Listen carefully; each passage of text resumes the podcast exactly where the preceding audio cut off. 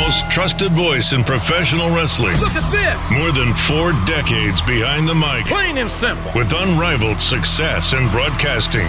From ringside to the boardroom to the New York Times bestsellers list. What an impact. Keen insight with a sharp tongue. And if they're smart, they'll listen. Westwood One Podcast Network presents The Jim Ross Report. with WWE Hall of Famer Jim Ross. And now, the man himself, good old JR. Hello again, everybody, and Merry Christmas to all. Hope you had a great Christmas. I sure did. And it's not over. I'm not going to quit celebrating uh, Christmas and what it means to me and my family. Hope you feel the same way about uh, the holidays wherever you are and however you may, and however you may celebrate them. Uh, we're very excited about today's show, kids, because we're going to take you back to Cleveland.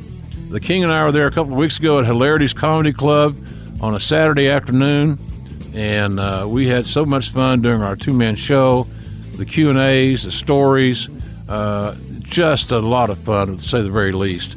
And I want to first of all thank uh, Hilarities for their wonderful hospitality. Uh, I'd forgotten we were going to take the damn show, so I mean, I didn't until it was almost over. Then I was wondering, I said, "What did we? I wonder if we did a good job. I wonder if we got enough material to make this an entertaining program because we are taping it." And so uh, I hope that we uh, we did well for you. I think you're going to love this show. Uh, it was one of our best shows, quite frankly. The King was on fire. Uh, we had some great stories. Uh, we told a lot of things. You know, working with Vince, uh, he and I call him the uh, Foley Undertaker Hell in a Cell match. Uh, little little nuances about that. Uh, you know, uh, just uh, so many things that we had experienced in our career. Uh, it's too bad that we don't get the chance to do more of these things together. It's even worse that we don't get a chance to do some broadcasts together. But that's my story and a story for another time. But uh, this is a great trip to Cleveland. I don't think I left Cleveland so invigorated because of the hospitality of the Browns. Uh, they loaned us our MC for the evening, Nathan Zegura, who's uh, the host of Browns Daily.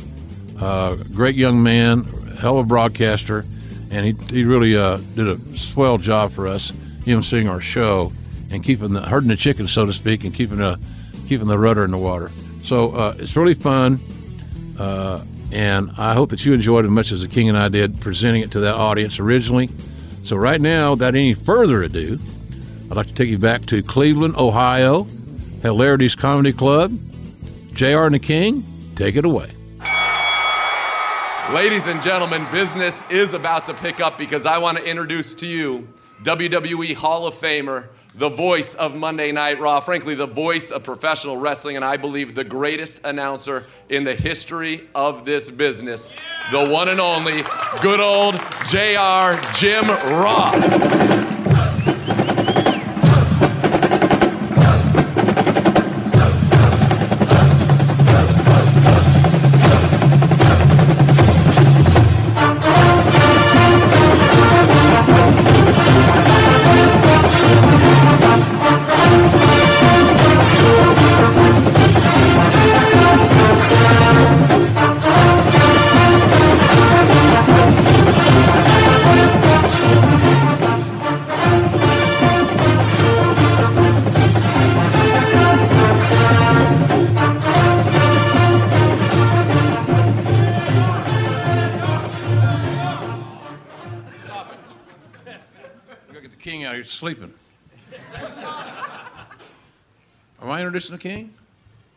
I'd love to introduce you. I've done it about, Absolutely. I remember his name and everything. Here's uh, the guy that was the best color partner I ever had. He may be again someday. That'll get that'll do that's good dirt for you Twitter freaks out there in Twitterland. Tell the dirt sheets. JR inferred that he and Jerry may work again together. I wonder what that means. The new company? Oh, yeah. It doesn't have a TV contract or signed anybody yet, but we all still think they're a new company. They don't even have stationery, for God's sakes. Anyway, he's the best partner I ever had. Uh, I would not have had my success if it weren't for him, no doubt in my mind. And I love him, and he's like a brother to me, uh, older brother, but nonetheless. Please welcome, he's a Hall of Famer, anywhere you want to look, Jerry the King Lawler.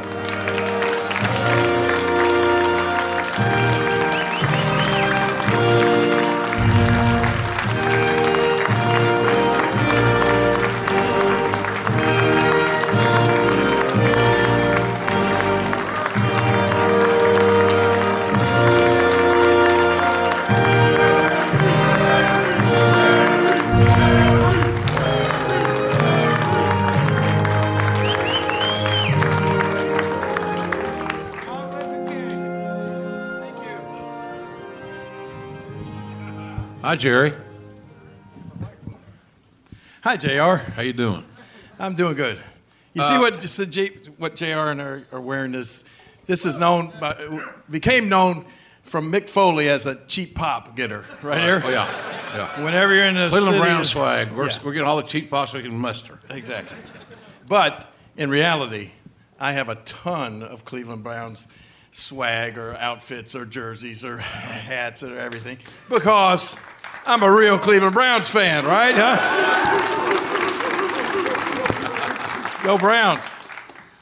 So uh, we were asked today in our in our meet and greet, which we appreciate you guys paying all that ridiculous money to see us, uh, and we're glad you came through the line. As you noticed, we were having we were kind of hustling at the end because we are not of the millennial generation of pro wrestling people. In other words, uh, some of our peers could have done that line in about 30 minutes and may have never looked up at your ass. we like to have conversation. We'd like to have interaction because we respect what you are and who you are and the fact you came to see us. So that's how we look. Real simple, cut and dried, no, no crazy stuff. But a lot of people ask if we're going to the game tomorrow, and of course we are. And uh, we both are welcomed at the uh, Browns camp, the facility yesterday.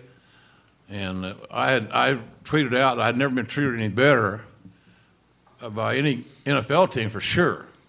And I did NFL football for a season. That uh, I was at the Browns camp yesterday. So it was their class organization. You can feel positivity in that in that building.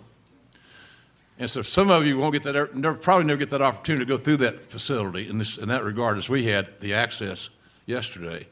And, and that's unfortunate, but it's the way it is. But let me share with you the fact that if you're a real Cleveland Browns fan, you should feel good about the, the climate in the room. You really should. They're, they're optimistic. They don't have anything about uh, let's, let's win tomorrow. Tomorrow's our day it all says, let's win now.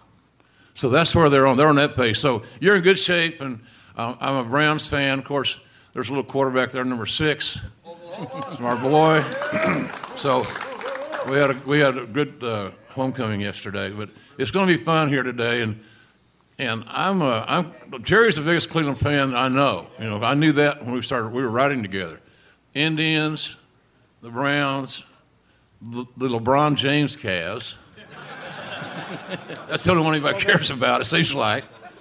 And let me let me explain uh, to some of the people that may not know why that is. Uh, but you got to go way back. We'll get in the way back machine here for a second. Uh, when I was a kid, growing up, born in Memphis, of course, and um, Memphis, Tennessee. But when I was like seven years old, um, my dad got transferred with the job he worked at. We worked at the Ford Motor Company, and they used to have a big assembly plant in Memphis.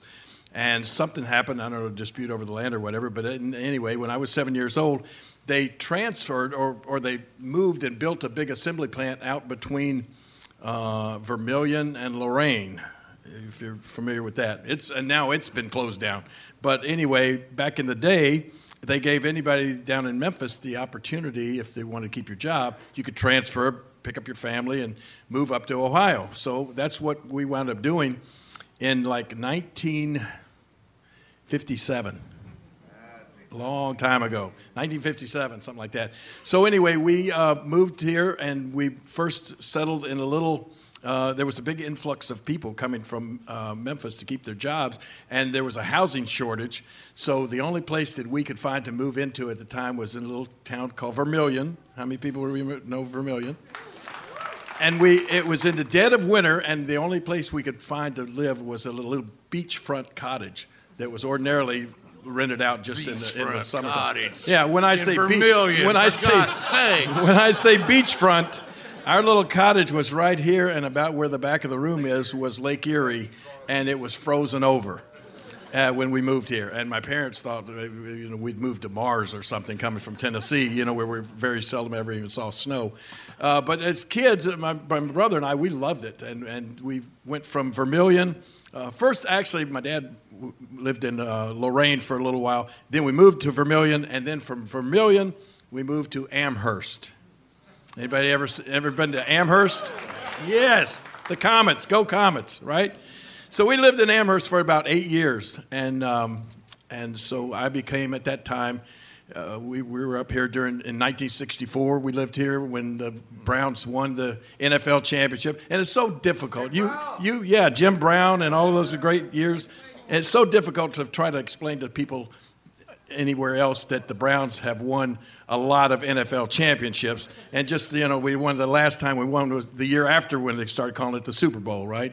But anyway, uh, yeah, I've been a Browns and Indians fan uh, my whole uh, life and uh, had moved back to, was living in Hendersonville, Tennessee, and remember crying, literally crying when uh, Brian Sipe threw that interception in the game, you know. Uh, yeah, so Red Right 88, yeah, throw it into Lake Erie, which he should have done. And our, our stepson Peyton is over here, and I had to tell him that story just uh, yesterday.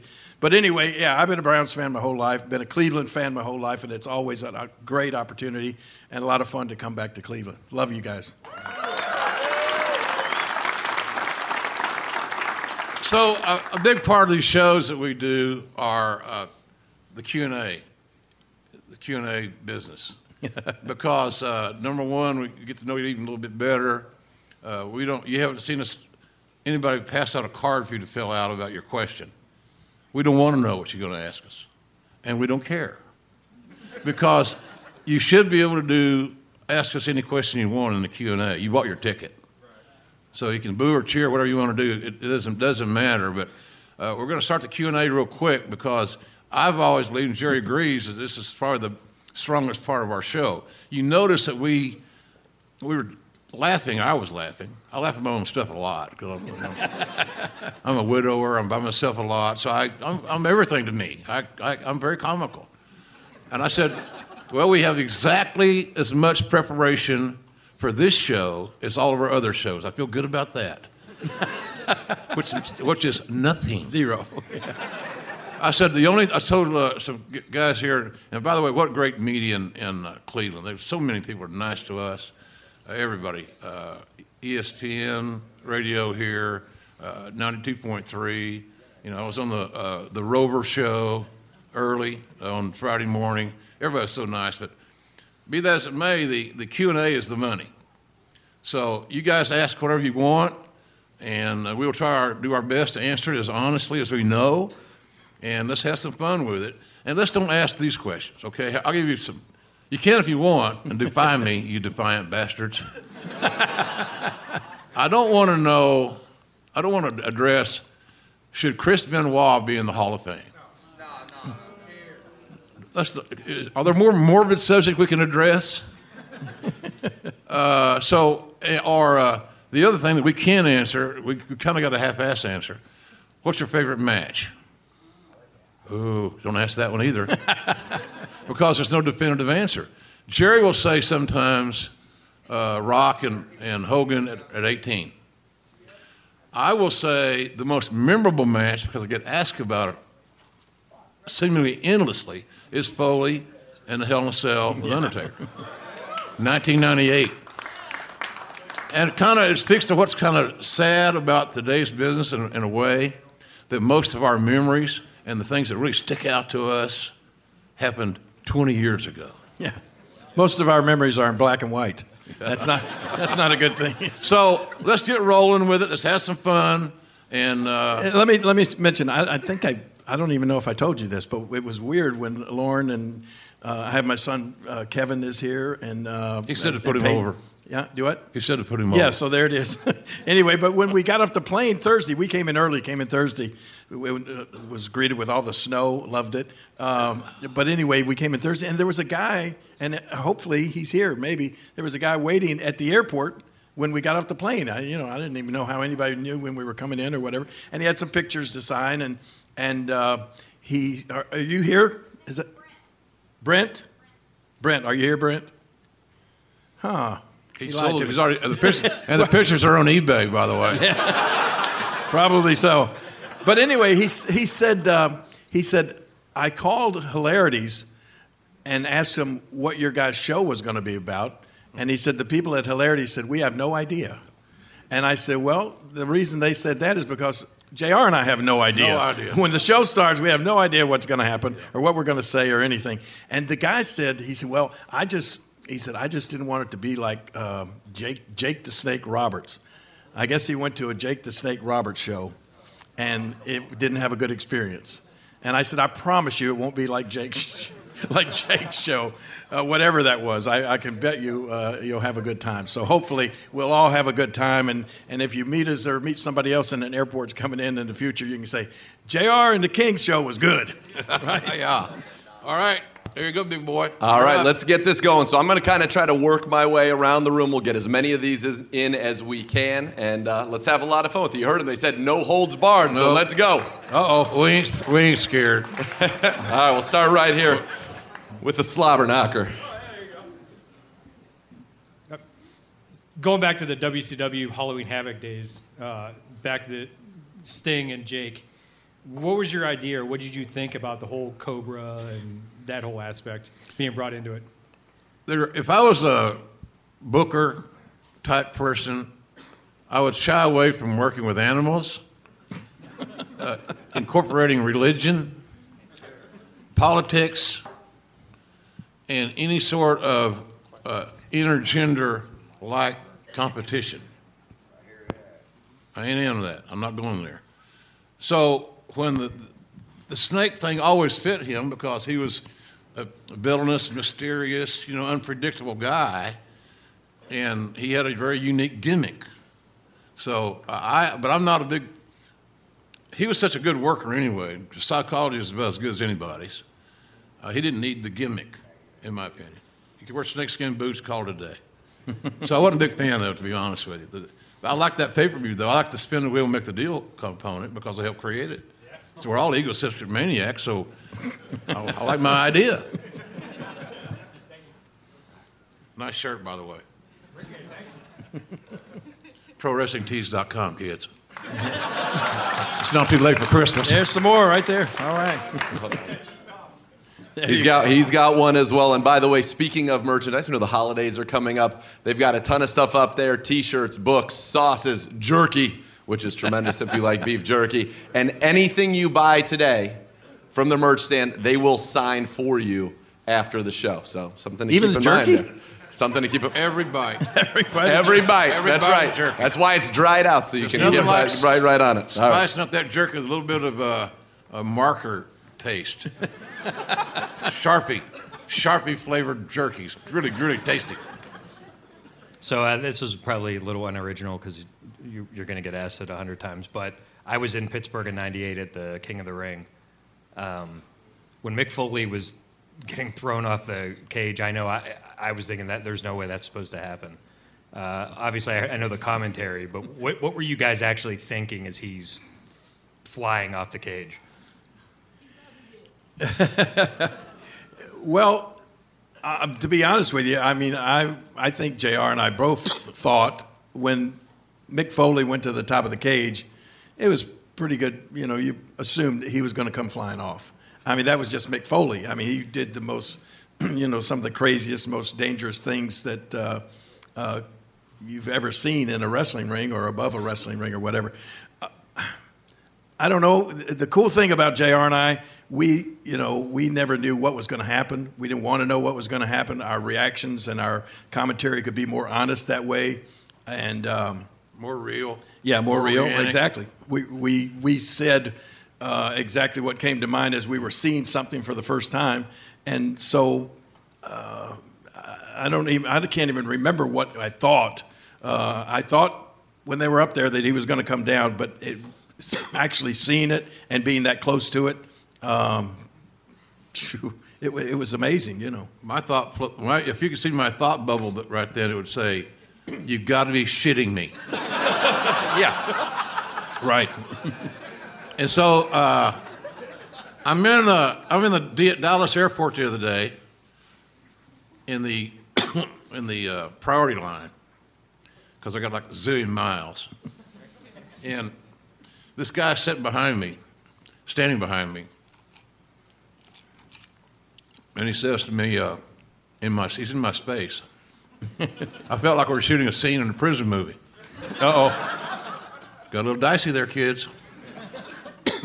Was he was he a close talker as well? Did Yeah, and he got right, on my, I could feel the hair on my neck moving. Yeah. So he says to me, he says to whoever's listening, what do you say? What, what, did I even, what, did I even, what did I even say that year in 20? Oh, With God as my witness. yeah, for the love of God, he's broken in half. So I'm thinking, okay, let her go, JR, just let her go. So the next thing, he's even closer. I, I hope that was his briefcase that was hitting me in the ass. and he says, For the love of God, someone stop the damn match. I said, Okay, briefcase or no briefcase, I'm done. so I wheel around as, as much as an old fat old guy can wheel. And I turn around and I, before I could say anything, his little boy, who's like 12, not that little, 12, 13, he says to me, JR, apologize for my dad. he does this at home all the time. Oh. And my mom just hates it. so that match just doesn't go away. Foley just did a whole year of shows uh, on the road with the 20 years of hell, or where, where it was. It did great. So good for him. I'm, The, the, the one thing I, that sticks in my mind when he, when, you know, when he went through the table, uh, and I, I don't know if it was you or me said something about, you know, he's dead.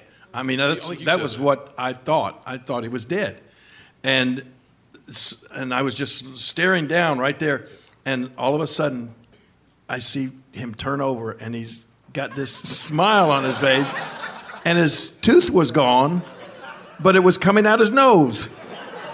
And he was smiling.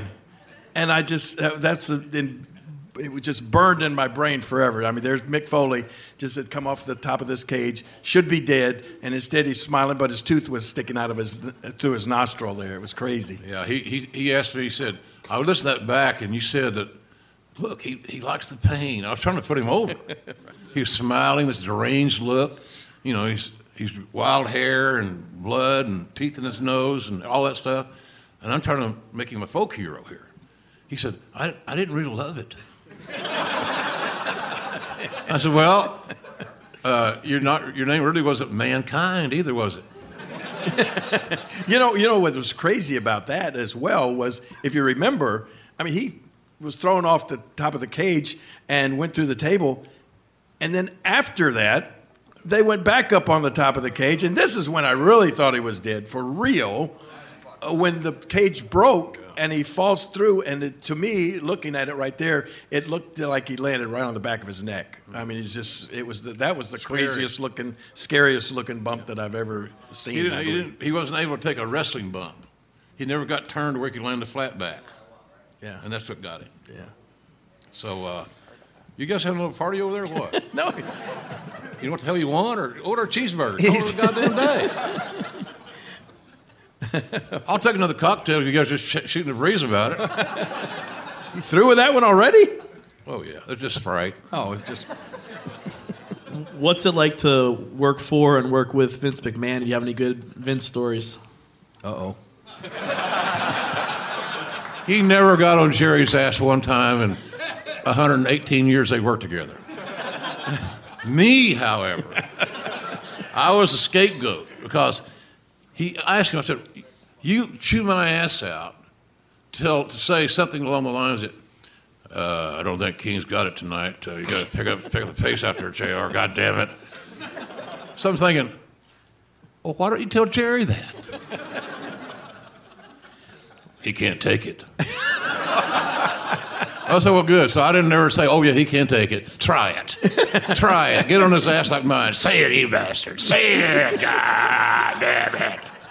I can honestly say that's the, that's honest to goodness truth. All the years, twenty plus years, working with Jr., working with Michael Cole, working with never, never once did Vince ever come in my ear and basically yell at me at all. But he definitely yelled at pe- some people. That, you know, talking about Mick Foley. Uh, Mick Foley came in and, and tried to do uh, commentary for a while and lasted just a matter of a few weeks. Taz. Yeah, uh, yeah. And uh, Mick Foley said, man, I, my dad, my own dad, never never talked to me that way, and uh, and and I, you know, well, you can you could tell a couple stories about, but but one one of my favorites is um, when Michael Cole first. They kind of put me and Michael Cole together early on. I was sick. Yeah, They didn't, Well- put him, they didn't put him together with you because they thought it was the right thing to do. Right. That's what they had to do at that point in time. Now they think it's the right thing to do. yeah. Well, they they uh, Wrong. this is a touchy story. Did you see that? well, TV, I got it. Did you hear that? Yeah, my TV's got audio. I heard it too. Oh my. But anyway, one one night Michael uh, was just getting started, kind of there, and of course Vince sits back at the gorilla position, is what we call it, where you know where Gorilla Monsoon used to sit and be time the matches. Yep, uh, and Vince has this monitor of. Uh, or this board of monitors there in front of him, and he can see everything that the director in the truck is seeing. And sometimes Vince directs the show by telling the cameraman what, or the director what shot to take, what camera to look at, and that sort of thing. Then he also has a monitor with all the announcers on it. That's we have a, we had a little camera right Lipstick under- cameras. Yeah, we had a little I'm camera. sure on he's got his hotel room right now. oh wait. Easy. so anyway, um, and then he, he had these three buttons. If there were two, he had two buttons or three. And he could speak to the announcers by pressing their button, or he could speak to every all the announcers by pressing an all all button where you speak to everybody. All but call. all call, yeah. So anyway, one one night, I don't remember something. Michael, well, I do sort of remember. He, Michael Cole uh, said something about the two wrestlers in the ring that were getting ready to have this big feud and this big rivalry, and in reality, they had already worked together a couple of years before that, and. Um, but you know, like in the if the WWE, if it didn't happen in the WWE, it didn't happen, and so a lot of times Vince would not want you to bring up anything from the past, and so we're on live TV, and we're doing about halfway through the broadcast, and all of a sudden Michael Cole says. Um, Oh, these two guys, man, they have quite the history. They've they've wrestled, you know, they've wrestled each other a, a bunch of times in the past. And all of a sudden, Vince, he didn't bother to, he hit uh, the all call button, right, where I could hear. And now we're doing live TV. Michael Cole has just been, just kind of starting out on, on Monday Night Raw. And, and Vince goes, You stupid son of a bitch! What in the hell would you say something like that for, you fucking idiot? Now, poor Michael Cole is live on the air and he hears this in his ears. And I, of course, I heard it too. And I just looked over at him like this and he just.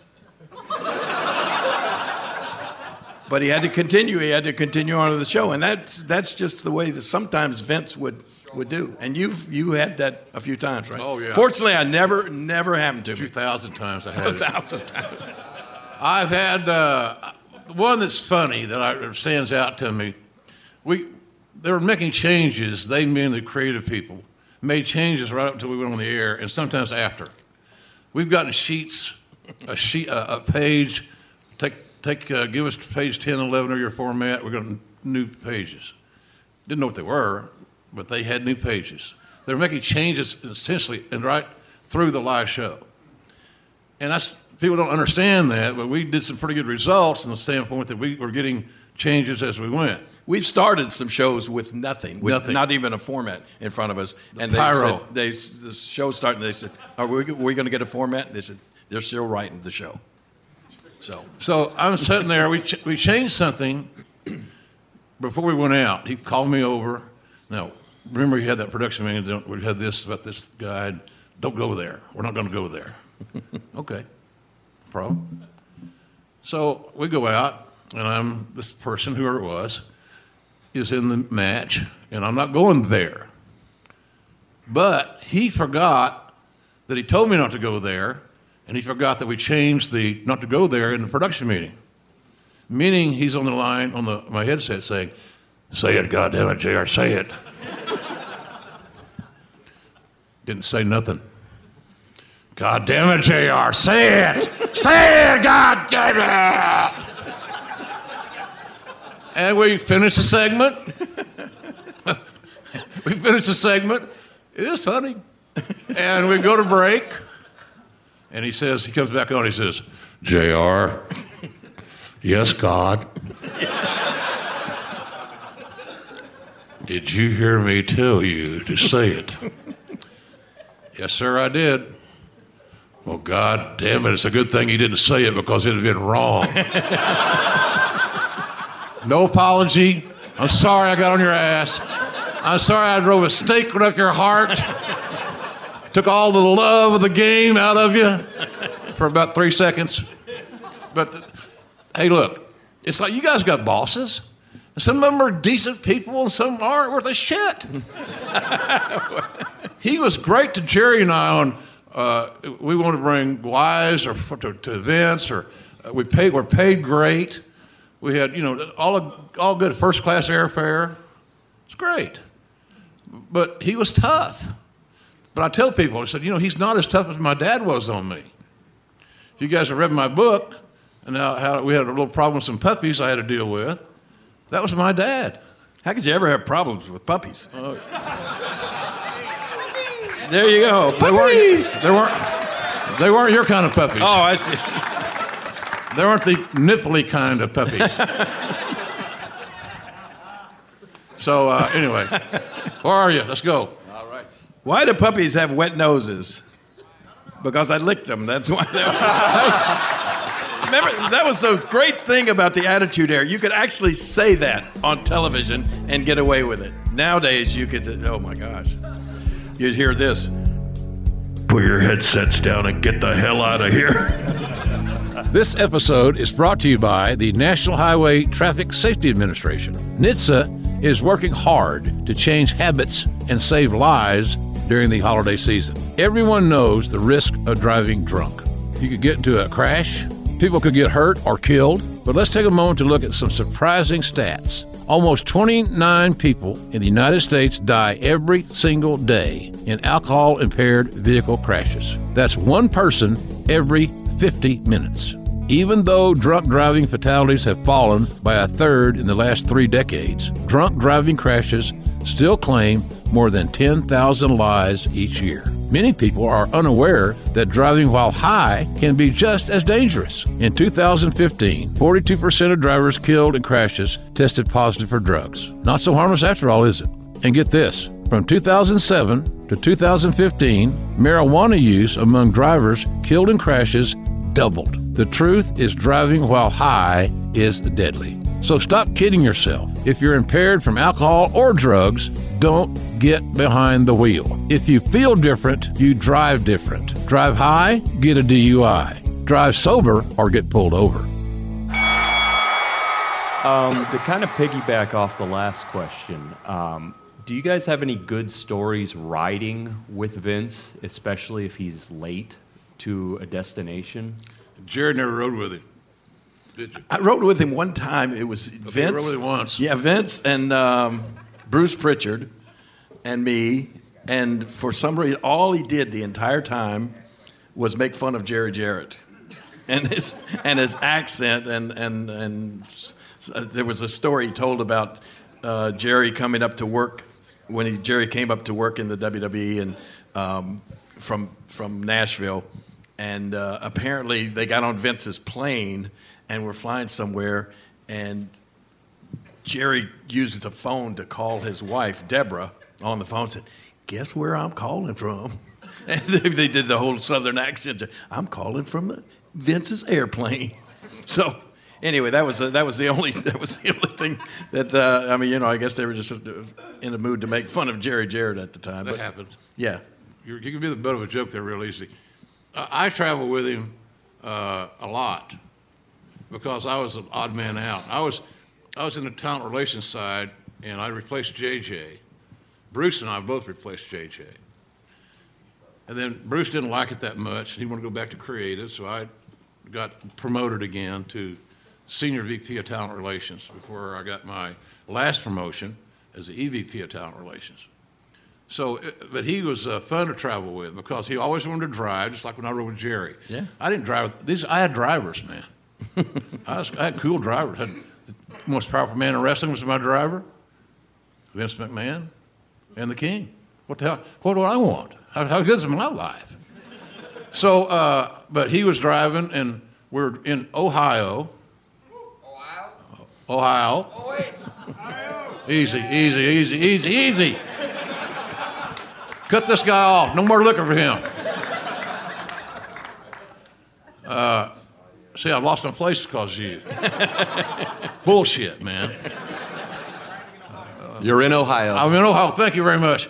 And we're it's Vince and I, and we're riding on the on the interstate. I think somewhere around Dayton. I'm not sure, but they had all these cones out on the road. So he wants to said, "Hey Jr., want to run the cones?" no, not in a rented Cadillac from Hertz. I don't want to run the cones. So we did. What, what do you think we did? We ran the cones. Going about 80, in and out, in and out, zigzagging. It was all really good. It was really good until we were stopped by the Ohio State Police. Ooh. So he walks up, little guy about the size of Barney Fife, big old gun on his hip, big old Adam's apple, and he says, uh, "Vince has got us raw. We had these wore these jackets, these denim jackets. I think mine was black with red sleeves or something, and his was red with the black sleeves. I don't know. We looked like idiots." Hello, officer. How are you doing today? Well, I'm Vince McMahon. This is JR. And we just did our live action show on Monday nights, Monday Night Raw, in Columbus, or where we were. So the cop looks at me, flashlight in my face, looks at Vince, he says, Well, I guess that makes me the big boss man, don't it? out came the check, out came the ticket book. He wrote us a ticket slick as hell and told us to slow down and be careful. And, and I said, I said, Vince is going to be pissed off. He just took it. It was nothing. It's like hearing his favorite song on the radio. You controversy, and he drove just as fast after the ticket as he did before the ticket. And I said, Don't you ever worry about getting multiple tickets? Said, Oh, that happens all the time. I've gotten three or four in one trip. But when you got that kind of money, it don't matter, and somehow I get, got them fixed. Good stuff. I was bad about tickets early in my career. Well, when we did a lot of driving, and um, I, I, if I was riding with somebody and I'd get a ticket, and I'd look, and as we drove off, I'd see the ticket's like hundred dollars or something, and I'd say to my whoever's I'm riding with, I said, "How much is this fine for littering?" And they say, I think five hundred dollars. So I tear my ticket up, throw it out the window, and say, "Hey, I just made four hundred bucks." Did that all the time. You know, Vince. Now, of course, you used to ride with him in a car. Now it's always on a plane, and um, Vince loves. You know this. He he loves to rib people that don't fly with him very often. And his main his main thing is you get on the plane with with Vince, and you know it's beautiful carpet. I mean, really nice plane and everything. And guys like Kevin Dunn or people that have to fly with him all the time will try to not sit close to Vince. I mean, it's like because you're going to be, like I said, you know, you don't want to be right with Vince for, on a long trip. So a guy like me, they said, King, here, sit right here next to Vince, right? Okay. So everybody else gets in the back, and I'm sitting by Vince, and King, need some of this uh, hand sanitizer? he puts a little bit in his hand. He says, Need some hand sanitizer? So naturally, you're not going to say no, right? So I put my hand out. And he immediately begins to, he just immediately squeezes the entire bottle of hand sanitizer right in your hand, right?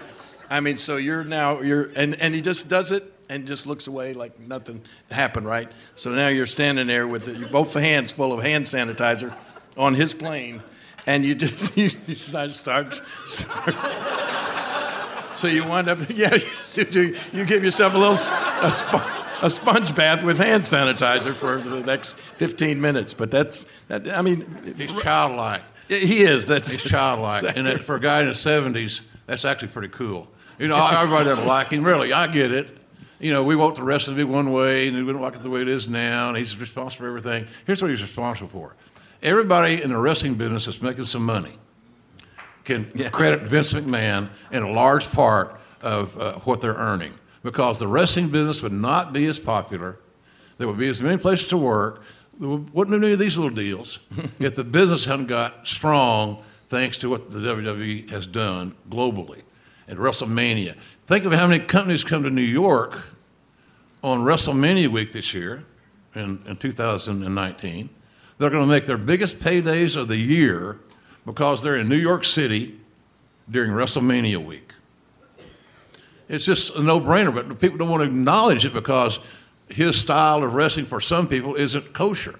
And that's cool. That's your right. That's your right. You- Nobody's got to boycott and go threaten things and go crazy about it. Remember, after all, guys, it is pro wrestling for God's sakes.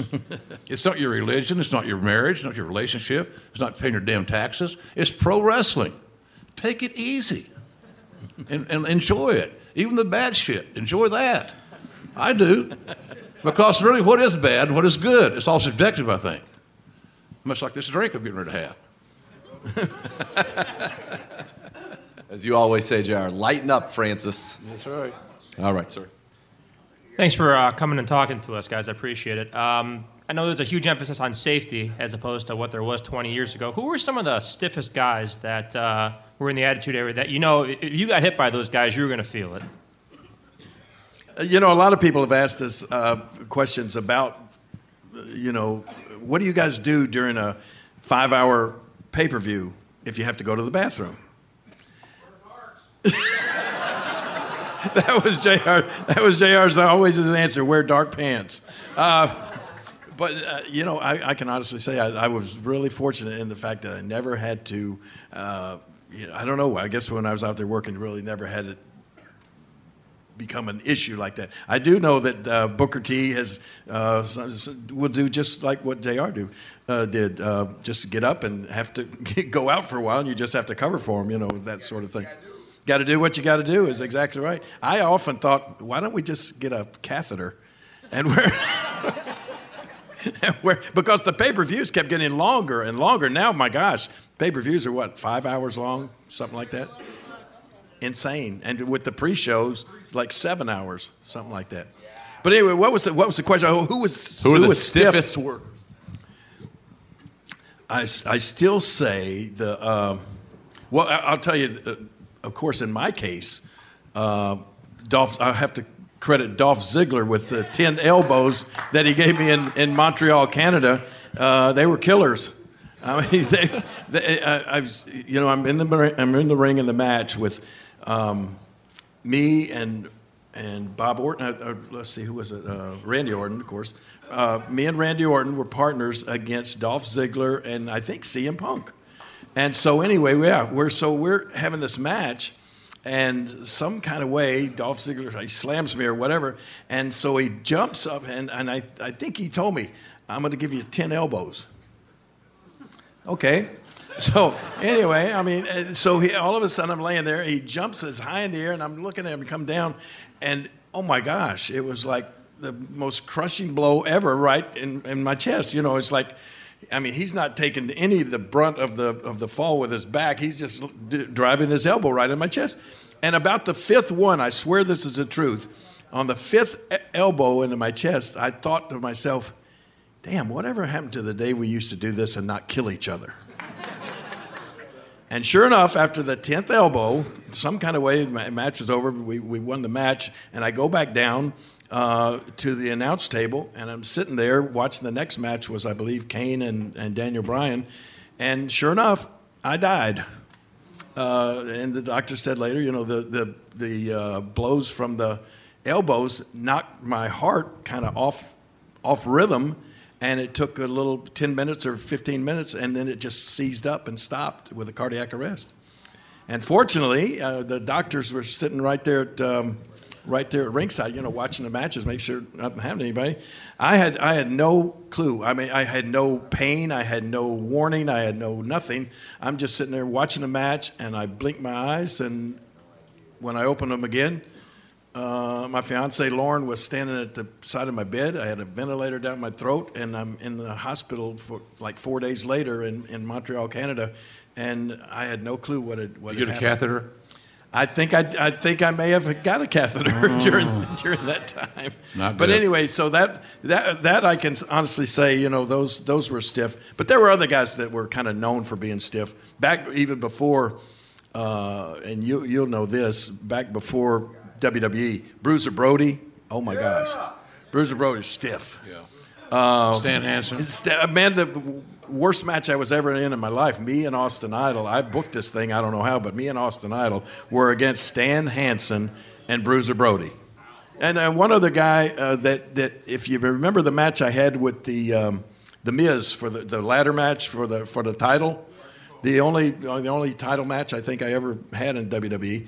Somewhere during that match, I turned around and, um, oh gosh, uh, uh, was it? A-Rai? Who? Was it Alex Riley?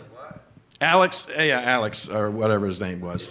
anyway, he gave me a clothesline from outside on the apron, and that, and, and I guess I don't know if my head, I wasn't expecting it. That was like the hardest I can remember being hit uh, in the in the that? WWE. Who was was it? What's his name? A-Rai. Alex Riley. Yeah. Yeah. Oh, Alex- And he was he was yeah he was in the corner of the Miz in that match, and he It jumped it up. did wonders for his career, didn't it? Yeah. He never potato the king yeah.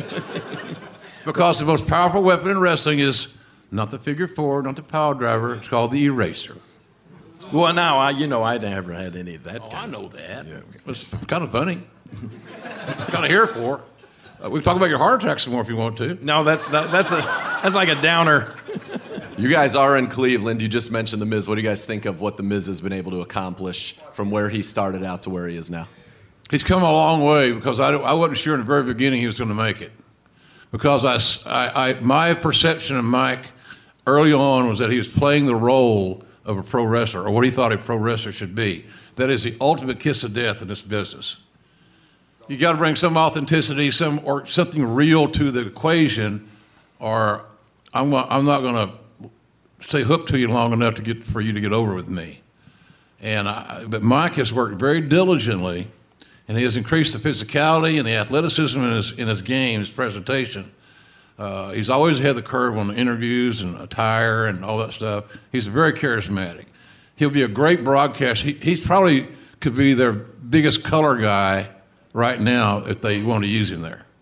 But I, he, while he's still healthy and young, and uh, sleeping with Maryse, I would, I would continue to do exactly what he's doing. I'm proud of the guy, and he's now. I don't look at him now as just a, another guy that wants to be pretend wrestler, fake tan, little tattoo here and there, keep your hair wet, walk out, same same shit. Everybody's the same thing. And he's not that way. He's, he's trying to be unique and different, and I'm I'm happy with what he's doing. Yeah, I like the Miz too, because he's uh, yeah from Cleveland, and that's uh, he and I gravitated towards each other and, and, and talk a lot uh, at at the shows about Cleveland sports. I mean, he's a huge Cleveland sports He is, fan, legit. and uh, so yeah, we we spend a lot of time talking. He's a, he's a good guy, and re- really. Like just exactly like Jr. says, has come so far, and uh, to me, I mean, you know, he's he's one of the best guys they have in the. When the he used to lock up, he, used, he couldn't break an egg.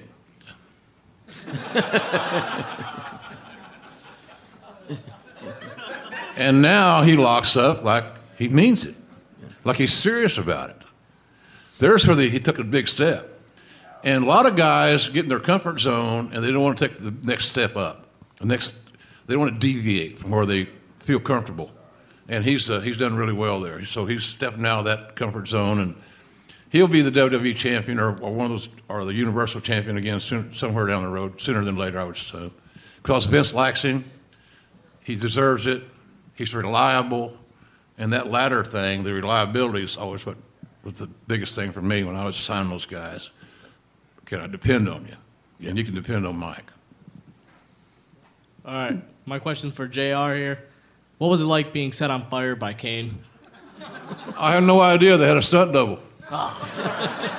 You think my fat ass is gonna lay there and get burnt? I look like a great big rump roast. They brought this guy in. Yeah, did you hear what he said? That was that's the truth, right? Yeah. Stunt double. Yeah. Stunt double. They burned his ass, not me. All I had to do was stand out, the, out, of, out of the camera shot and scream. so Uh, this is uh for the both of you guys. You guys worked with you know announcing with Taz, Michael Cole, even Paul Heyman. Uh, working with the other guys was it harder to kind of feed off one another or bounce off one another or not?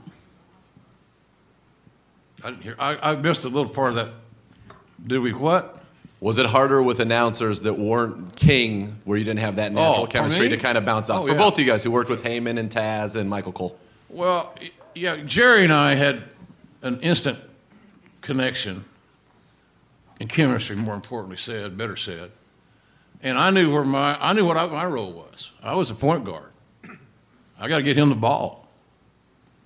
That's oh, so not true. Daddy didn't raise no idiot.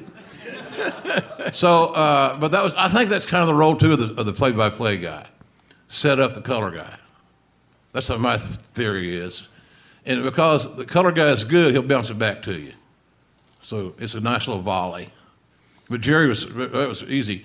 Uh, Taz was challenging because he Taz was always so insecure of himself and what others thought of him. And he did a really, really good job. But I don't know if he ever believed that. I mean, now he's doing great work with CBS uh, Sports Radio. Uh, and, but he's found his comfort level and he's found his, where he's comfortable doing, and he's doing terrific. Uh, Foley was very glib until Vince started screaming at him. Then he, uh, then he, he bolted. Uh, who else did you ask about? Heyman. What about Oh, Heyman? Heyman. Heyman is, Heyman is so easy to hate. In real life. He really is so easy to dislike. Hate's a bad word. We, we all bounce around hate nowadays in our normal vocabulary uh, that we shouldn't. I think it's an overused term. There's too damn much hate, literally and figuratively, in this world. We don't need that shit. There you. Heyman was a lightning rod. I asked Jerry one time on that show we did, the Insider thing on WWE Network. He broke Heyman's jaw with a punch, and I wanted to know if it was accidental or intentional. And the answer was intentional. so Paul was, uh, uh, he's highly, oh, he's really, really talented. He's the best talker in the business right now. That's, that's active. I don't know who you can get to even rival it. WWE doesn't have anybody else close to him uh, talking. Sorry. And so he's just, uh, I love working with him because he kept me on my toes and he kept me pissed off, on edge. And I had about that much patience. And Vince loved the conflict. Yeah. And it fit, it fit the attitude there at that point. Well, you know, the one thing like working with working with Jr. was um, to me. I mean, he said, you know, that he would just set me up. It was, it was just so easy because I, I really, you know, when I when I got into the business, the wrestling business in general, I never, never dreamed in a million years that I wound up doing commentary. Didn't even think about it. I was a wrestler. That's all I thought. If, if you remember, even after I started doing commentary, I'd still wear my wrestling gear every week out on the show because I'm thinking, I I really, you know, I'm I'm a wrestler that's just kind of over here doing some color commentary for the time being. As a matter of fact, when when I got put out there to to be a commentator, it was back during the the Monday Night Wars, and uh, were, was it you and Vince and mm-hmm. Macho Man, or was it just Vince and Macho Man? Yes, Vince and Macho. Man. Yeah, Vince and Randy Savage were doing the commentary, and I was getting ready to wrestle one night. I think we were up somewhere in the Pocono Mountains or something, and WCW was coming on. Their show came on an hour before Monday Night Raw, and so everybody was getting ready to do, to do the show. And I remember Vince walking around saying, "Anybody seen Randy? I need to get with him to go over the format." And all of a sudden, somebody like six o'clock or seven o'clock, somebody said, uh, "Vince, you might want to check out the TV." Vince turned on the TV on WCW, and there was Randy Savage going, "Oh yeah!" And he had jumped ship without telling anybody. And and like you said, classic move. Yeah, and, and you know, like you said about Vince, uh, you know, he did it. Uh, He know, no-sold it, didn't he? He completely no sold it, and he just looked around the room and saw me sitting there, and he said, "King, would you mind doing the commentary with me tonight? And uh, next week I'll have somebody to do it on a regular basis." And then that wound up doing it for 23 straight years, you know, after that. But that's that's how it happened for me. But working with working with Jr. was like I I never because I never thought about being a commentator. I always looked at it as like maybe two buddies and next door neighbors or whatever sitting on our sofa at home watching Monday Night Raw on TV and talking to each other. And that's the way I can, you know, that's and that's the way our chemistry was, and it really it, it just worked so well because that's the way, um, you know, it was two friends uh, just talking about what we were watching, and so it was it was really easy. That's that chemistry thing we were talking about. And that's why a lot of announced teams now, because they're thrown together or they're thrown together for different reasons. Uh, you know, hey, I'm all about equal rights and all that stuff, but the best people for the job should have the jobs. I'm sorry. and, that, that, and that's, if a woman's better than a man, then so be it. I told some guys uh, in the locker room, one of the last times I was around, that somewhere along the way you boys are going to be on a WrestleMania and women are going to headline the show and close the show. You are. Uh, so you get the, the rest of the reactions, is what you'd expect. Some, some of the older guys, oh, goddamn, the broads, the damn broads taking our spots. The damn broads taking our... What are you? What are, who are you? Is this a 1950s sitcom you're acting in? Oh, those broads, you know, uh, all those damn, damn broads taking all the spots with the boys. Boys don't get to work. Well, you know what? Maybe the boys should try to add some new things to their, to the repertoire. Maybe they try to change their matches up a little bit. Maybe they try to change from doing nonstop high spots and doing no selling, which you then eliminate the emotional investment into your gig. You can't sing the same songs every damn night. You can't. You got to change it up. And women, seemingly, in this group of women they have there now, are athletic, they're competitive, and they have the balls to change. And a lot of the guys want the same sequencing going to their finishes, the same they walk the ring the same way. It's all same, same, same because they got their spots. They're making a pretty good, pretty good piece of money, and they don't want to screw it up. Meaning they don't want to start. They want. They have stopped growing. Well, I can assure you, whatever you guys do for a living, students, husbands, wives, whatever you do for a living, if you stop growing, you start dying. It's that simple. Thank you very much. I'll be here all week. Some motivational words from Jay Yeah. there as well. Hey, don't forget merchandise you guys can get after the show. Anything you buy here today, they will sign for you after the show. We got time for still And if you're few more attractive questions. enough, Jared, I'll go home with you. Yeah. Thanks. can you cook? Growing up watching you guys for over 20 years. Now, this would be a two separate questions. Like this first one's for Jim Ross here. Growing up watching you call all of the matches like from Austin, The Rock, etc. Um, how did you come up with those iconic catchphrases that you would normally say in a match? Off top of my head, I didn't write anything down, just like the Tonight Show, as you could tell. Uh, it's everywhere. But that's we liked it that way. Here's a simple thing. Some of you guys listen to my podcast have heard me say this. I really believe it. Is that the wrestlers created the music and the broadcasters created the lyrics. The music comes first in our scenario. Well, Elton John didn't do that. He had a. uh, We ain't Elton John here. Uh, It's J.R. and the King. We ain't Elton John. The wrestling, the wrestling product created a narrative that we were skilled enough, we, we thought, to provide adequately. So that's how it works for me. And some of those things, you know, I had a pet coon when I was a kid. I really did. What about the government mule? Did you have one of those? My, my great grandfather had a Bureau of Indian Affairs government mule, and a lot of the, a lot of the people got off their government issued land in Oklahoma in, t- in territory days, and they went to California. Excuse me, sir, I'll get through with you in a minute here. Uh, and they uh, would leave those mules behind because they ate too much and they slowed the trip down. So they got treated like a government mule, forsaken, downtrodden, disrespected, and that, so that became a part of my BS. But some of the other stuff just happens, and sometimes it sticks, and sometimes it didn't. But it seemed like a lot of it stuck over the years. Folks, I'll get you back to Cleveland momentarily for more of the JR and the King show if you're enjoying it. First, I want to tell you about Purple Mattress. You know, purple is a big deal for me right now. They they're a great sponsor, but more importantly, the results that they get people, the better night's sleep, all the things that they do, and their guarantees, their warranties, it's just simply amazing.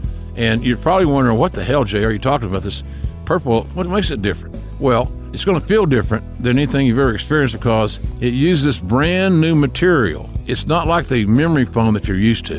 The purple material feels very unique because it's both firm and soft at the same time. So it keeps everything supported while still feeling really comfortable. Plus, it's breathable, which means it sleeps cool. That's a big deal.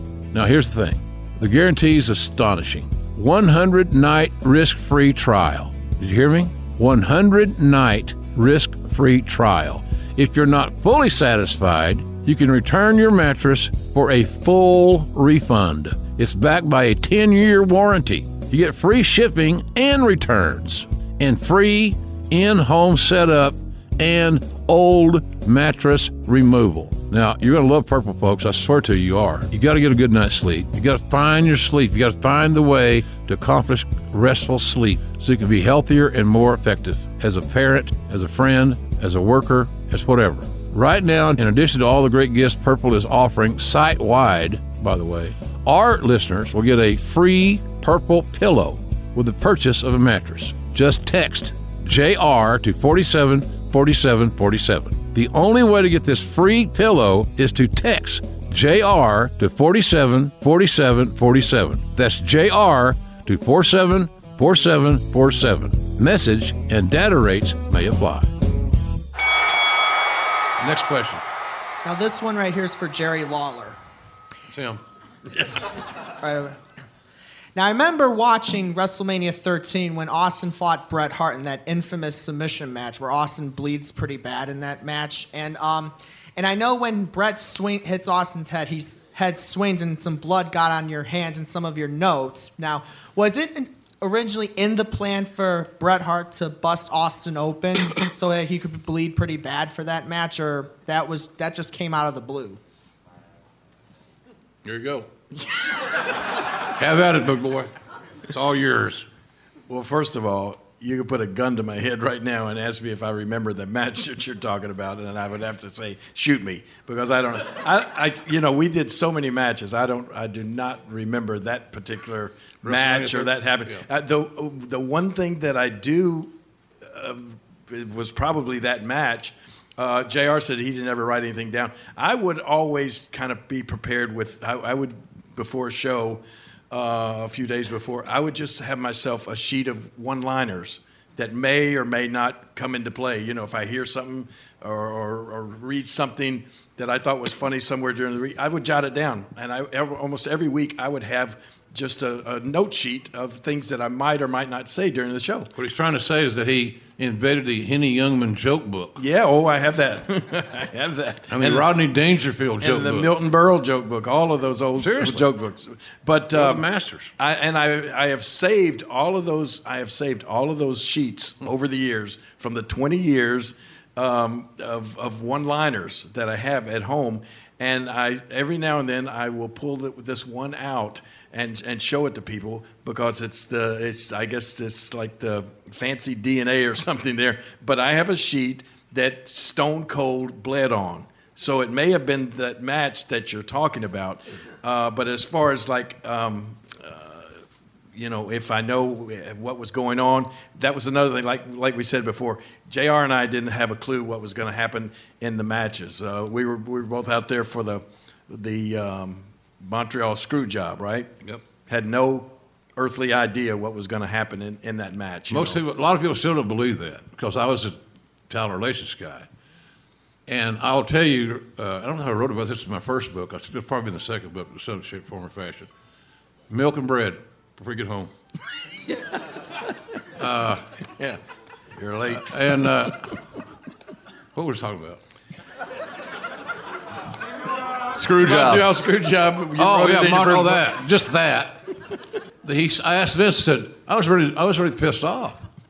I wasn't pissed off because of what he did, because I think he had to do what he had to do, and I don't, I don't disagree with that. And I love Bret. I'm not, you know, throwing Bret on the bus. Bret's a good friend, a good guy.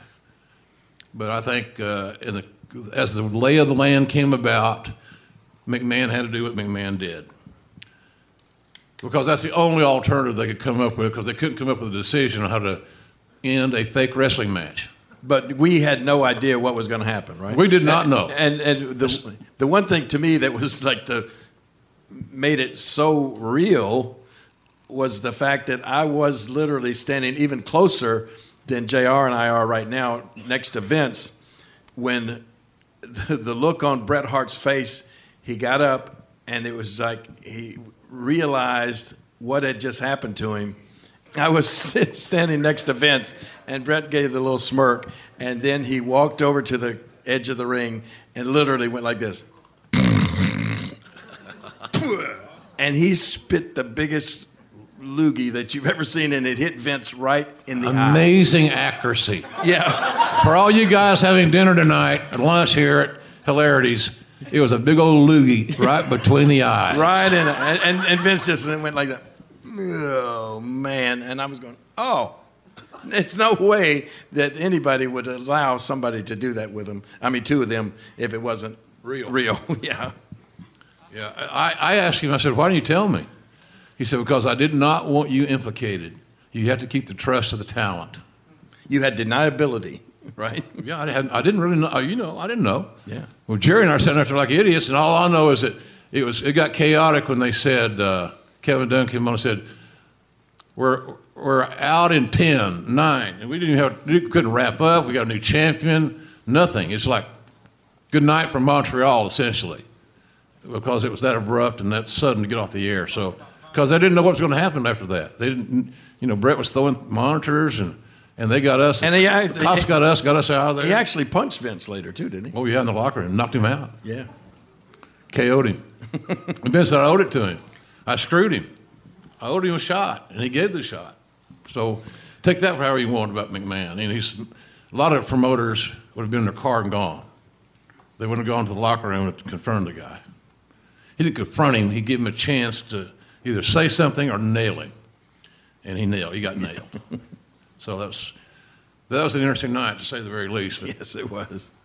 But you know, it, Bret should have figured something was going to happen because it was in Montreal, Canada, and you know that Vince has some Vince has some sort of oh, I don't know, eh, not a quirk or something about, but nothing good. He doesn't allow anything good to happen to wrestlers in their own hometowns. It's crazy. JR knows that better than anybody. Yeah. I would join the Mr. McMahon Kiss My Ass Club in Oklahoma City in front of my children who were young and crying. Why is daddy's face in that man's ass? Because that man pays daddy a lot of money to do these things. So, but yeah, he's right. You go to your hometown, expect calamity. Something bad's gonna happen. Chaos. Something bad's going to happen. Does Vince just think that's funny to do that to you in your hometown? Is that just for his? Absolutely thinks it's like. Well, here's the thing. He thinks it's funny, but he's got an out. The out is when I was positioned in Oklahoma City to, to use me as a vessel to get heat. It happened when The Undertaker turned, when Kurt Angle turned, and that was all part of the McMahon Kiss My Ass Club. So all those heels they're trying to establish knew they were going to get booed in front of JR's people. Uh, and it makes, it, psychologically, it made sense. The same thing when Austin turned heel. It's like John Wayne becoming a Nazi. It's never going to work. It's never going to work. I didn't feel it that night, and I, and I just I was disconnected from it. Just didn't think it was going to work, and it didn't, by the way. But when they came to Oklahoma City, we to do SmackDown on Tuesday, they saw that he was still getting cheered on Monday because he's guess what? He's still stone cold. So then I do the interview on SmackDown, coming over from Raw. Hey, uh, I want to reason with Steve, and I'm going to try to talk him out of this malaise he's in, and you know whatever. And he beat the shit out of me. And then a lot of those guys use a little piece of, of a razor, as you all know.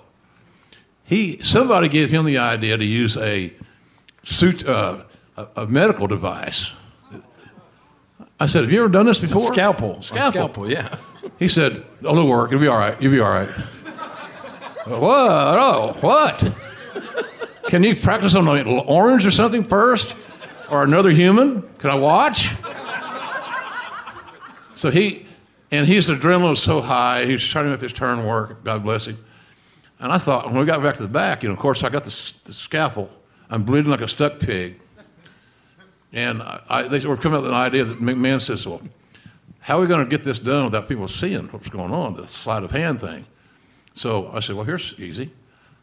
Have Steve had me in a corner, pounding on me, boom, boom, boom. And before I got the blood, have Vince come out and say, open him up, God damn, open him up.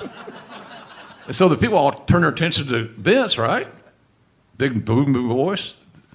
And while he's they're looking at him, Steve's nailing me. I thought I was having a lobotomy. Goddamn brain surgery. So I got back in the back and I said, notwithstanding this, the stupid ass idea I agreed to, the suture, is insane. Don't ever do that again to anybody. And secondly, do you know how to throw a working punch? do you have any idea what the objective is to make it look good but not hurt? I got your knuckle marks, all your knuckle imprints all over my face and my head, my fore. He said, "Well, we got to look, look good. It's on, it's on live TV." He said, "Steve, SmackDown's taped." but it, it looked gruesome, to say the least. And that was the one where I, I my kids are going to come. I said, uh, "Daddy's going to have to leave right at the show, so uh, on the plane, go back to Connecticut. Maybe I'll call you from the plane like Jerry Jarrett did. But in any event, you don't need to come tonight." I didn't want little girls sitting there in the ringside watching their, their, their moms. My ex-wives would have loved it. All right, let, let, let me do this real quick if we can. We talked about, and, and to me, that was um, one of the funniest things that I ever witnessed during some of the shows was the Vince McMahon Kiss My Ass Club. Now, I I don't think that would fly today in the politically correct world. Unlikely. anymore. Probably not, right? Yeah. But the Vince McMahon, everybody remember that? What do we do? Okay. Can I, can I get you to come up here for one second? this is a, this guy right here is amazing. I met him a, a couple of years ago, and um, everybody. I, I don't think this. I don't think it's- anybody seen somebody in a really tight, uh, small bikini or a speedo or something might be offended. But this was talking about the Vince McMahon Kiss My Ass Club. Watch this. This is the, one of the most amazing things. Just show Vince first. For, well, if you can see his leg right here. He's undressing. He's got his shorts on, and he's got. Look at that. Is that amazing? and look who's now look who's right below Vince. He's got JR and I look tattooed on his leg. Look who's under his left cheek. Me.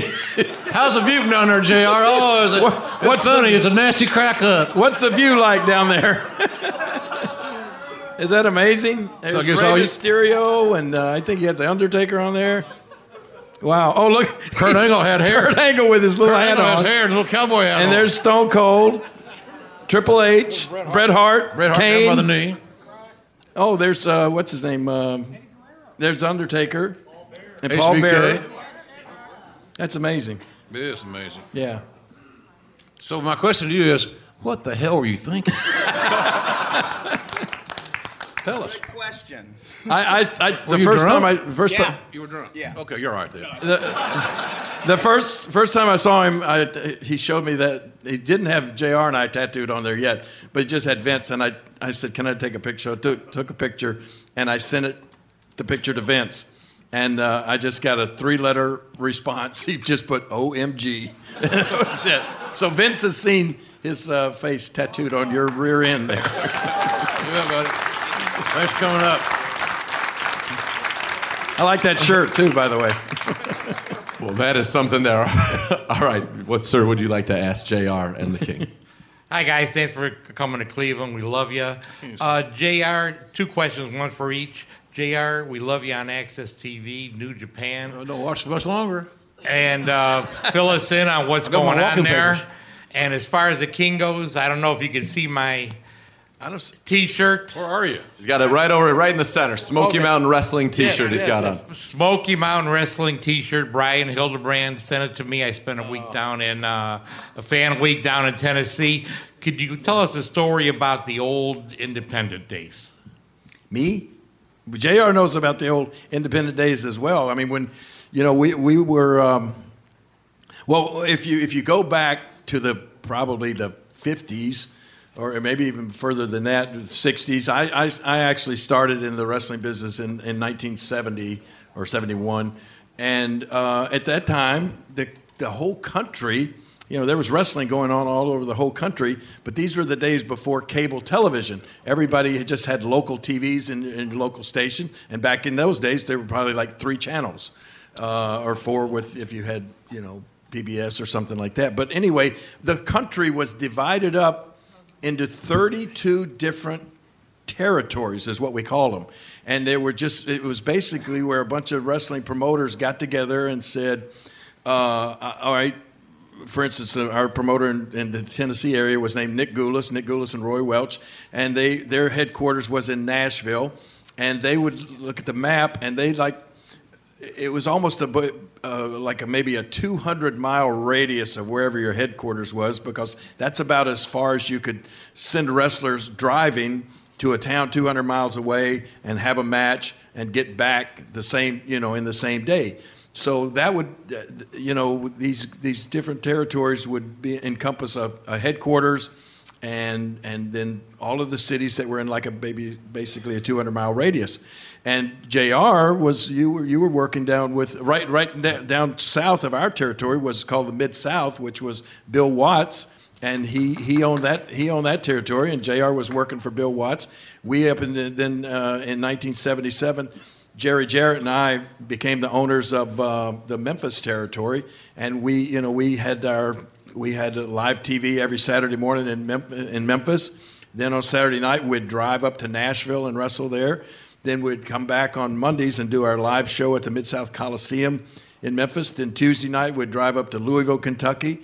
Wednesday night, we'd drive to Evansville, Indiana. Thursday night, maybe Lexington, Kentucky. And, and so that's, you know, that was back in the day when the guys would drive, oh gosh, 150, 200,000 miles a year in their cars and, uh, and you know, work uh, not just seven times a week. Sometimes you would do three. Well, I, I can remember at one time when I first started in, in Memphis, you would do, we had an early morning live TV show in Jackson, Tennessee that started at like 9 a.m.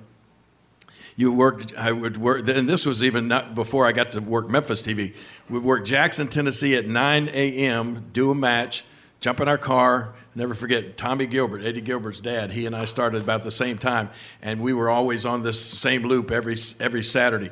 We jump in our car after doing the TV at 9 a.m. in Jackson, drive up to Nashville, do a live TV that came on at like two o'clock or one o'clock, two o'clock in the afternoon, do a match there, jump in our car, drive down to Chattanooga, and do a match there that came on at like five or six o'clock in the afternoon. Do the match there, then jump in our car and drive down to Birmingham, Alabama, and do a match in Birmingham that came on at ten o'clock at night. So we'd do four TV shows in one day, and that was like every Saturday. All by car. All by car, and you would get paid fifteen dollars for each show.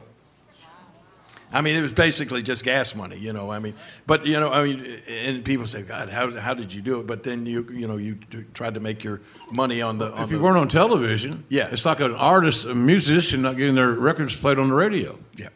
You had to be on television to create your body of work and to create your name identity so you can market yourself. All these dudes are independent contractors. I remember my first job with McGuirk. Leroy McGuirk was blind, totally blind, owned the territory. Then Bill Watts bought into it. Was co co partners with him, uh, and I made 150 a week, all in, no benefits, no taxes withheld, independent contractor, like you're like I'm pouring concrete or mowing your lawn. I made a buck fifty a week with a new wife. That didn't last long. and uh, and then, but you know, you pay. It's the old deal where you talk here. uh, Guys talk about this, and you often, what does that mean? Pay your dues. What is paying your dues? Well, it depends on what kind of business you're in. You know, I, uh, I think I paid my dues at that kind of money. Then you, you, you, you yearn to be earning more, so you become, you, you say, I'll, I'll put a trailer hitch on my car and I'll haul the ring and make another hundred bucks. Well, when you're making 150 all in for the week and you can get a gig that can pay you an extra hundred, you go crazy for that. And you think you've found easy street, right? And then you say, well, if I can haul the ring, I think I can referee. Well, that's another 50 bucks or 25, whatever. But it's a lot more than you had when you left the house. So that's what you, these guys, in like Jerry's situation, they're trying to get on television, man. They want people to see their work. And that's why a lot of these cats and, and ladies and men today don't understand how lucky they got it. They ain't got to travel all over the world to get on television. They travel, but the TV's done in one spot, and you know, you go, everybody goes there. It's like WrestleMania week. It's all going to be done in that one venue, and that wasn't that was unheard of back in the days she's talking about. Yeah, and the the business, the territory business, and independent shows or whatever you call it now, um, it all changed with the advent of cable TV in the mid '80s, late '80s. Cable TV changed everything, much like social media's changing everything today. Yeah, and what what happened when you know then there was WCW and WWE and these their TVs suddenly were seen not just all over the country but with cable you know all over Canada, the United States. I mean they were seen everywhere, and so all of the all of the top talent who had had bis- just been seen like in, if you came and worked our Tennessee territory, you were just seen in Tennessee. Part of Kentucky, part of Arkansas, part of Alabama. That's all, the only place you were going to be seen every week on TV. Well, all of a sudden, with these two big companies that had network TV, so to speak, you were on, uh, you know, all over the country. All of the top talent said, "I want to go there. I want to. I want to be on where I could be seen, you know, worldwide." And so that's what dried up the. Uh, it wasn't. It really wasn't. A lot of people say, "Oh, Vince McMahon came in and killed all the territories." He didn't kill the territories. The territories basically died because the top talent left them and went to work where they could be seen and, and, be national TV stars. And those old promoters were not prepared to make new stars. That have, they didn't have their systems in place so that if Top Boy A left, uh, Top Boy B is ready. They just didn't think ahead. That, that was so antiquated back then. I, I, get, I've had this question a lot on a little Q and Q and A thing. You can send in questions on, on my, my little audio show, and people ask about you know the events Jerry just brought up. Know, man didn't kill the territories. The Territories killed the territories. They weren't prepared for success or prepared to grow. I remember sitting in a, in a, in a lot of conversations with Cowboy because he had this really high dollar speakerphone. He loved to talk. He'd call the grocery store on the speakerphone. He loved the speakerphone. And so I'd sit there listening on the speakerphone, talk to different promoters, and I learned a lot. Those car trips that Jerry was on back in those days in the 70s were like classrooms. There were rolling classrooms where you discuss your work and you discuss how you can get better and you can be more efficient. You can draw more money. How can I market myself better? Do I have the right gimmick? What do you think about my finisher? Am I selling well? Am I dying or am I selling? Am I registering? What am I doing? So all these conversations are held. Now the guys are playing video games or FaceTiming their, their girlfriend and then their wife. it's a different culture. Where back in our days, we just had the rats. so, uh, so you, you, it's, it's, a, it's a, a big change, and some of the changes today are really for the better. The health of the athletes, having doctors, really real doctors, not a chiropractor. No one's doing chiropractors here. Sorry if I didn't mean to offend you, but you can't do surgery. These doctors saved Jerry's life uh, in Montreal things have changed a lot for the better, including the health of the guys and gals. The fact that women are given an opportunity now to actually explore their skills, which is long overdue. The days of Moolah, now there's some, there's some Moolah fans out there too. And I, hey, I knew Moolah. You knew Moolah very well. I knew Moolah very well. Yes, she, she was uh, very unique. Can you say Tony Soprano? There was no doubt who the boss was, right or wrong. Yeah, and there was a s- stable of female wrestlers, and Moolah kind of lorded over them, and she, then she booked them. I mean, I, I you and know, got 25% of their earnings. Yeah, but without Moolah, they probably wouldn't have gotten booked. They wouldn't have. Probably they not. wouldn't have had jobs. So We're writing a. Uh, I bought the rights to a book called Queen of the Ring. It's written by a guy named Jeff Leen, L E E N. If you're interested in checking it out, I had got no fish, no dog in the hunt on this deal, other than I bought the rights to the book to do a movie. It's a story about Mildred Burke and what Mildred Burke went through to go from a five foot one or two inch waitress at a Greasy Spoon in Kansas City, I think it was, to becoming the biggest female box office sensation for like decades in wrestling. And I, I was talking to somebody the other day that they, they had a conversation years and years ago with Lou Thesz, and Lou Thesz hated to be on cards with Mildred Burke. Do you wonder why? Because Mildred Burke had tons and tons of charisma. She was a female, a stacked, good-looking, five foot two, very endowed, muscular. She had the muscles for uh, uh, the and the Riveter. The what's her name on the the old Rosie the Riveter. Rosie the River. Thank you so much. so, uh, but Lou didn't want to be on there because she was the, she was the darling of everybody. And sometimes you know Lou was not the the baby face. He had to be a heel sometimes. Miller was always the baby face. So that that whole era is unique. And WWE's doing great things for these women right now. Past due, I get it. But how do you go back and retrace history? I can't change it. We, none of us can change history, we can only study it, learn from it, right? So I, I like the fact that the changes the positive. But those road trips, those classrooms, if you go to a, a locker room now in wrestling, much like you'd see at an airport or a restaurant, everybody's on their phone, checking their text messages, checking their Twitter, Instagram, Facebook, baby mama, whatever. It's all there. Can't keep our eyes off it. I saw a thing the other day. Uh, I went to dinner, one of my favorite spots in Norman, by myself. I'm eating at the bar, kind of flirting with the bartender. And, and he's really a nice guy. got to do what you got to do, right? Yeah, hey, when in Rome, baby, you gotta. Uh, so I look, I, I turn around. This guy walks in. He said, "Hey, Jr., how you doing?" I don't know who it was for a moment. Hey, I'm good. How are you? And I, I look over to the booth next to them. There's four, a family of four. They're not saying one word to each other. Nada. They're all on their phone. So I get ready to leave, and I had a couple of Moscow mules, maybe three. Oh. Well, you know, I just thought I'd drop by and say hello. I said, well, I'm glad to see you guys out. A nice family, having a good dinner tonight. And are you tweeting each other? Texting each other? Because I've noticed you're really involved in your phones. And it kind of embarrassed the dad. I said, I'm just kidding. Hey, don't, don't, I'm just no drunk. I'm, I'm going home. See you later. but, you know, I got the point. I made my point. Are you kidding me? You're at dinner. You can't put your phone down long enough at dinner to have a conversation for maybe 20 minutes. You're so dependent on your goddamn phone. Are you kidding me? Did you see that? Did you hear that?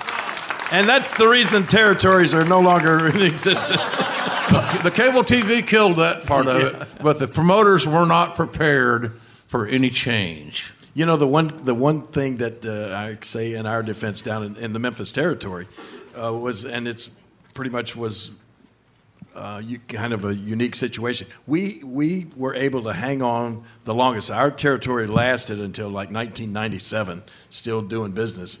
Who was Uh, on top there? Well, that's the reason, right? I mean, like you said, wrestler A uh, would leave and they weren't prepared for wrestler B. Well, in our case, I was wrestler A and on top, and I owned part of the territory. I was half 50 50 owner with Jerry Jarrett, so I was no way I was going to leave. So that, that really saved our territory. And the fact, I mean, you know, like you, uh, uh, I mean, this name some of the in the in the AWA in Verne Gagne's territory. Oh my gosh, his whole you know he had uh, his whole roster basically left, and you're right, he had nobody to replace him with except his son Greg or something. You know, We lost so. a junkyard dog, and Cowboys ready. We lost uh, uh, Hacksaw Jim Duggan. Cowboys ready. What we weren't ready for was the economy to go south, uh, because we were in a, st- a region where it's all oil and gas. and it just the bottom fell out, and the were, the, the unemployment rate was extremely high. And the irony of that deal for us, and that our run there, where, as we were going out of business, we had some of the biggest TV ratings we'd ever had. But people didn't have money to buy tickets, and the TV was free. So there's no revenue coming in of any, uh, any consequence. So that's what killed us in that regard. But a lot of those promoters, you look back at oh, some of those old territories, go back and do a little study sometimes. How many of them lost their top stars, and who did they have ready to step in? Unless you're in a unique situation like Jerry was, where he, they knew he knew he wasn't leaving, and Jerry Jarrett knew he wasn't leaving because he's got too much here, and he's on top. He's the star of the show, and he owns half the territory. Why would you leave? So, but a lot of guys didn't have that opportunity. They just they bolted for the quick And, and, cash. and like you said, when a, when a territory lost uh, um, a Ted DiBiase or a or a junkyard dog or whatever, then what would happen is then Vince would come back and run the same, like you know, run New Orleans or somewhere where these guys were already the, you know, were already the established stars, and then boom, they, you know, then Vince would draw, and the other territory, they would they would sort of look at their guys as like just a second rate. Uh, second-rate talent, that sort of thing. We did a thing one time where uh, WWE, the same pattern, they came to Oklahoma City, which is our biggest market in the northern part of the territory. New Orleans, is the biggest market in the southern part of the territory. They came in uh, to run opposition, and you know, and of course the boys they're going to try to put us out of business. Others, the Everards are taking all the spots.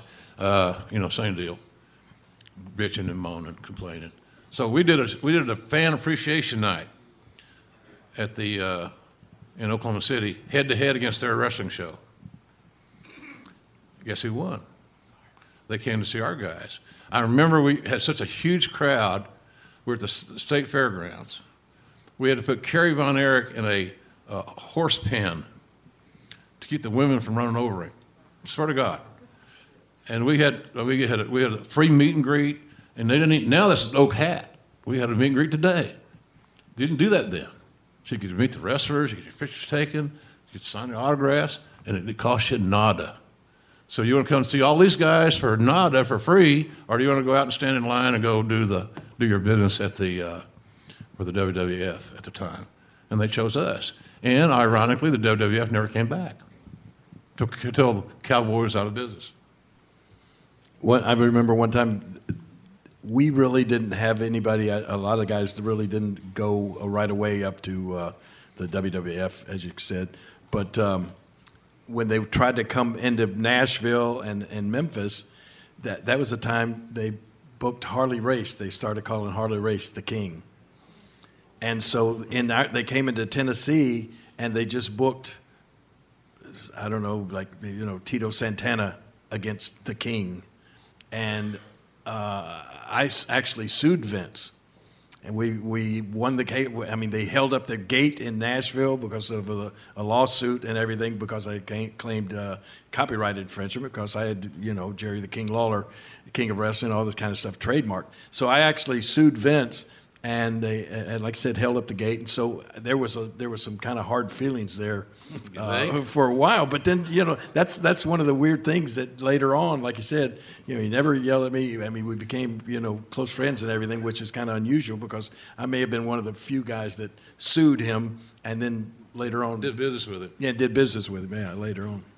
But anyway, that's uh, that. That was uh, pretty much the history of the the territory days. But independent wrestling today is sort of. I mean, it's having a you know it's having a kind of a resurgence around the country. No better time to be a fan. There's no better time to be in the business. Where else, except our great business that we all love and support some perverse way? We don't really know why, but we love it. Could two guys of our age be here with you guys on a cold ass day in Cleveland, have a great house, and have fun? The wrestling business is healthy. Guys, put your hands together. Two WWE Hall of Famers coming out, giving history lessons, life lessons. Put your phone down, enjoy your loved ones. And again, thank you for coming out here for Live with JR and the King. Guys, if you have any final words, the Is that it? is yours. We're going to go upstairs here in a few minutes. But seriously, I want to tell you guys, thanks for being here. It means a lot to both of us. We've both had challenging years. Uh, Jerry this year, the son, and me uh, a year ago with my wife, and uh, it's things like this, our loved ones that are with us and support us, and the fans. For me, especially, uh, you know, Jerry's got a great situation in Memphis. with Lauren and her family and his son Kevin. It's all good, and and I have all my fans here and abroad that have pulled me through. So you guys don't know what kind of role you play in my life. I just want to say thank you for that. I'm very very grateful. I certainly hope you enjoyed uh, our presentation of our comedy show, our Q and A that King and I did in Cleveland. Uh, it was a unique show for us this week, and I, I appreciate you guys tuning in for it. And if you get a chance to come to one of our shows, either the King by himself or with me or me alone, uh, check us out. The Q and A's are the money. I've always said that. I will, it's great to hear what you guys got to say. And the audiences today, because of social media, has so much more information flow. Uh, and they also seem, right now, it seems that nostalgia is a big thing because you notice how many questions we got about the old days. It's, it's really, it's really a, kind of a unique thing that many fan bases are more interested in nostalgia and the back in the day wrestling than they are today. And that's not really a good thing. So it comes back to back in the day, there were talents that were hugely over. They were stars. And never, ever underestimate, folks, the fact that the wrestling business, the MMA business, the NFL is driven by their stars. The attractions draw the money, they sell the tickets, they create the ratings. It's a star driven business. And uh, we'll talk more about that next week. As a matter of fact, next week, uh, Jim Cornette's going to be back for part two of our conversation. It's a little bit more enhanced than the first time we got to hear Corny a week ago, but it really covers some some topics I know you're going to be intrigued to hear. Uh, and whether you agree with Corny's uh, political, it's not about politics next week. It's about the business, and I think you're going to learn some things. I certainly uh, did, and I've been around the guy a long time, over 30 years. So good stuff. So Cornette will be with us next week. Uh, remember, you can get our uh, you get questions or comments to us to the Jim Ross Report at gmail.com. Remember that uh, Ingles Markets, the Ingles grocery stores in six states and over 200 stores are now stocking uh, our products. I'd love for you to take a picture of them. What I'd really love for you to buy some of it. and if you get if you didn't get any JRs for your stocking stuffers for Christmas, here's your chance. You hit to get to Ingles. And also uh, www.shop.com just got restocked right before uh, the holidays, and the orders had hit them pretty hard. So they, they are seemingly uh, back in a pretty good stead on inventory wise. So you can always go to www.shop.com as well and, and pick up my mom and my granny's, uh, or my mom and my, my wife's uh, recipes. Family affair, folks. It's a family affair. And I keep this brand alive for, in their memory, to be honest with you. So uh, a new episode escapes every Wednesday. James E. Cornette back with us next week. Again, uh, hope your Christmas was wonderful and had, is loaded with blessings, and he, and he made a lot of people smile. He made a lot of people happy. That's what it's all about. So until next week, everybody, I'm heading back to Norman. I got things to do. I got granddaughters to take care of. They're coming to see Grandpa and those son-in-laws. What am I going to do with them? Big week ahead. More on that next week. So until next week, remember that our tomorrows are never guaranteed. Merry Christmas again, and so long, everybody. The Westwood One Podcast Network, The Raven Effect. I don't have an ounce of fat anywhere else. I bet I would be like eight percent body fat if I didn't have a. If you could take, if you could leave out my midsection and put me on a, one of those water testing thingies, I bet it'd be like eight to ten percent, maybe maybe 16, 20 at tops. The Raven Effect. Download and subscribe at Apple Podcasts, Google Play, and the Westwood One Podcast app. Free from the Westwood One Podcast Network. John brings his skewed sense of humor. Jeff brings tips to cut strokes off your next round. Together, It's those weekend golf guys. They'll pay a lot of money to PXG and Titleist and Callaway and on and on and on, right? How many yards do you think you're going to pick up with that extra driver? I think I can get an extra 5 to 10. What if I give you 15 to 20? Can you pay me more? Jeff Smith teaches on the sliding scale. Those Weekend Golf Guys, the podcast, part of the Bleav Network. Just search B L E A V on YouTube or wherever you listen.